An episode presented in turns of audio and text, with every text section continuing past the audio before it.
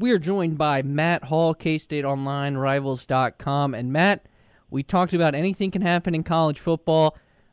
Now, three straight weeks, a top five team has lost to an unranked team as uh, Kansas State pulls off the upset 48 to 41. And that score, a little bit deceiving, is about mid fourth quarter, it Kansas State had full control of that game. No doubt about it. And Trey, it's funny. I'm not. I'm not making this up. You may have been the first, or at least one of the first people I thought about when that game ended, because you told me last week on your show. You kind of referenced, hey, you know, two weeks ago, uh, we had what was it, Wisconsin, Illinois, or maybe it was South Carolina, Georgia. I have it backwards, in Wisconsin, Illinois, and maybe another one. And then it sure was and then you were right too. I mean, it was 48-23 in the fourth quarter of that game. There was a stretch, depending how you break up the scoring, where K State outscored Oklahoma 41 to six at one point in that game. So, uh, you know, the Sooners, of course, are a very explosive team, and they had a chance late if they could recover an onside kick to even, you know, perhaps tie and force overtime. But, but I think you're right. I think in general the score's a little deceptive. Um, for the vast majority of that game, K State was in was in pretty good control um, against Oklahoma, and of course, it was a great, great win for Chris Klieman in the first year, you know, leading this program. Speaking of the onside kick, very unique play. It appeared that Oklahoma recovered it, and I guess the luck was running out for Kansas State late in that game that Oklahoma was building a lot of momentum. But if you watch it, it was like a weird bounce. It bounced off a right. Oklahoma player's knee. And so uh, I won't say Kansas State caught a break, but it definitely seemed luck was on their side, which when you get one of these big upsets, you need. Oh, exactly. Yeah, and I think even I think even Chris Klieman in post game may have used the word I don't know if he used the word break or fortunate or that kind of thing. Um, so I don't think it's wrong to say that, you know. But, but I think as far as that play goes, it was unique. Um, the Big 12 has come out since and, and kind of stood behind the call. Uh, Oklahoma did touch the ball before 10 yards. There's some confusion about whether you can do that if you're blocked into the player or not. Um, but that rule is not really, you know, the whole blocked into thing is not intended for, you know, onside kicks, talking about kicks down the field and that kind of legal touching. So I think the Big 12 did get the call right, but still, I mean, on the on the field, it was ruled Oklahoma football. So anytime you get a call like that overturned when the other team has a chance to go down the field and perhaps you know force it to overtime, I think it's fair to call it a break. But um, like you said, it, it takes some of that usually to win a game like that. And, and K State, I think, obviously did enough to earn and deserve that win, which is something Coach Klieman certainly said afterward in that in that same quote about perhaps catching a break against Oklahoma like there. Yeah, two things we talked about that had to benefit K State in this game was the turnover battle, right, as well as the time of possession. They were able to win both of those. Obviously, they didn't turn over Jalen Hurts, but a trick play that led to an interception and then a fumble that led to a turnover. In my personal opinion, Skylar Thompson might have had the best game of his career. Four touchdowns. This was pretty interesting. The last quarterback to get four rushing touchdowns against a top five team was Lamar Jackson against Florida State the year he won the Heisman. So he had I would say his best game of his career from what I've seen from him, but you probably know a little bit more about Skylar. I, I think you're pretty aware of what you're talking about, and I think you're right. I mean, there's other games where you could probably point at his passing numbers and say he was a hair more efficient or had a higher completion percentage or yard per attempt, and and that would be accurate. But he was pretty gosh darn good throwing the ball. Um, Saturday against Oklahoma, and then you referenced four touchdowns on the ground.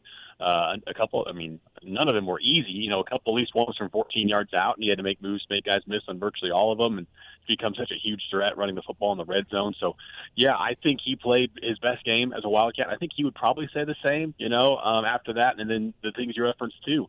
Um, K State dominated time of possession. I want to say it was like a 15, 16 minute edge, something like that. So that wasn't close. And then the turnovers were massive. One, you know, on a on a kickoff where K State was able to force a fumble and recover it and then take advantage of that and score. And then the other you referenced, the interception off the trick play was huge because it allowed K State to take the lead heading into halftime. Skylar Thompson had that 14 yard run just a couple plays later. So you're right; those were things K State wanted to control. I mean, if you had really wrote down a list of things K State wanted to accomplish in this game to win it, I, I don't, you know, you could pick five or ten, and they probably accomplished all of them. So, uh, no doubt, those were big plays. And then Skylar Thompson, of course, was a huge, huge reason why K State won as well and, and the resiliency of this team. Another key I saw for this game was one, they held Oklahoma to field goals multiple times in that game. And we talked about this last week. You're not going to stop Oklahoma's offense. I mean, they right. nearly got 500 yards of offense and put 41 right. points on the board, but they held them to three, especially early, where Oklahoma got scored the first 10 points of this game, and then all of a sudden it was 10 nothing, and then Kansas State's able to get back in this game and uh, respond very well you nailed it. It was ten nothing right away in that game, and then even seventeen seven after K State scored. So uh, two opportunities in the first quarter when you're down two scores to a really good Oklahoma team to think, well, this is going to go how everyone thinks it does. Um, and then it was very important multiple times, like you referenced, they got Oklahoma. I mean, Oklahoma was deep in K State territory, and they got them to settle for field goals. So no, no one has really had success doing that against Oklahoma this year. Um, and I think a big reason why was for whatever reason Oklahoma didn't feel comfortable using a, a traditional running game against K State. You know, they have they're loaded in the backfield with Trey Sermon and Kennedy Brooks and Rhamondre Stevenson, and, and I'm probably forgetting guys, but they didn't give those guys any carries at all against K State. They they tried different things, and it didn't work as well in the red zone. And, and like you said, they their offense was still productive. Oklahoma's, of course, they're they're maybe the best, probably the best offense in the country. But um, holding the field goals and then capitalizing, K State went eight for eight itself in the red zone on offense um, was was what was the difference in the game for sure.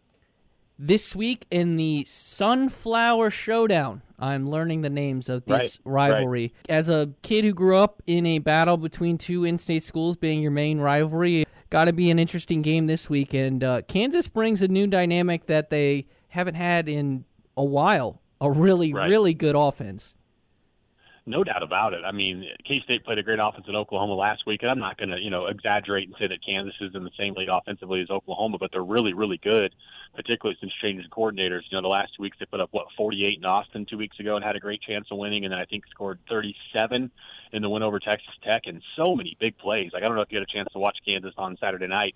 Um, but man, it's like every every score they had was a 50 plus yard touchdown. So there's no denying their offense is very very good. It's very explosive, and K State has seen week after week, you know, against these offenses in the Big 12, you have to tackle and bring guys down, or else you're going to give up points.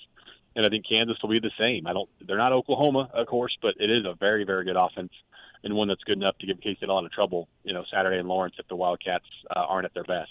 And these games were very similar in terms of just ability. Like Kansas was down 17 nothing at one point Yep. against Texas Tech. The big play seemed to help them in the passing game. I remember watching it. You said, "Did I watch it?" Of course I did. I, I try to stay up with the local teams as best I can.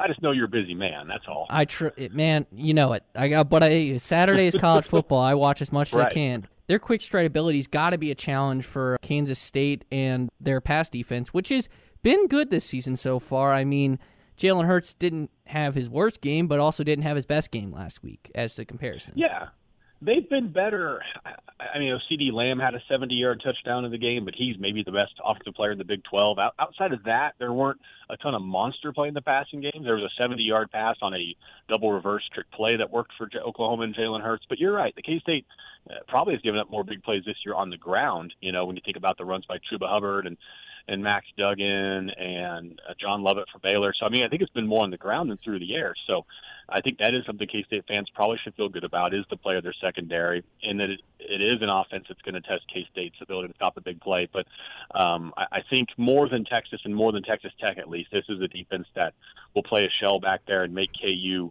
beat them underneath, as opposed to going over the top like they've had so much success doing against the Longhorns and Red Raiders the last two weeks. And the thing is, they're five and two. They got ranked again now at twenty two in the polls. If they win this Yep. game, they're at six and two and they're bowl eligible, which is going to be a, a big step for uh, Chris Klieman, who's looking to build off of uh, that signature win last week and just as this season in year one. Oh, no doubt about it. I mean, they've matched last season's win total at this point. You know, they were five and seven last year, and now just seven games in, they've already got five wins. As you referenced, if you beat Kansas, you get to six and two, and you're eligible for a bowl game already. And you know, and I don't, I don't think it's necessarily appropriate to talk about you know K State right now and, and Big 12 title picture.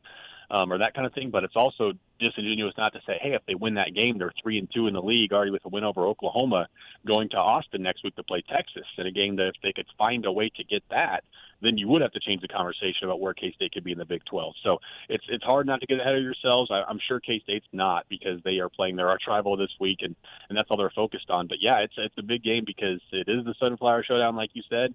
But beyond that, there's a lot to play for all of a sudden for this K State team throughout the rest of the season. Well, Matt, I want to thank you so much for joining me this week. And how can our listeners get content from you and all the folks at KStateOnlineRivals.com? Of course, basketball season right around the corner, and Yeah. the end of the football season is going to be pretty interesting for the Wildcats. No, that's the thing is, yeah, you know, we had an exhibition, we had two exhibitions now by the time this airs, so basketball's going on too. Yeah, just like you said, it's just www.kstateonline, you know, dot com. We're a subscription service. We are running, man, through November 1st, it's going to be tight, but a deal to where you can get a promotion for half off and a free $50 gift card. Um, if you're not looking for that kind of stuff, we have a lot of free content on our site or on YouTube at K-State Online. Um, always appreciate anybody taking the time to check us out and, and really appreciate you having me on your show every week. Thank you very much. Well, Matt, we'll talk to you next week after the Sunflower Showdown. Yes, sir. Hey, have a good weekend. You too, man.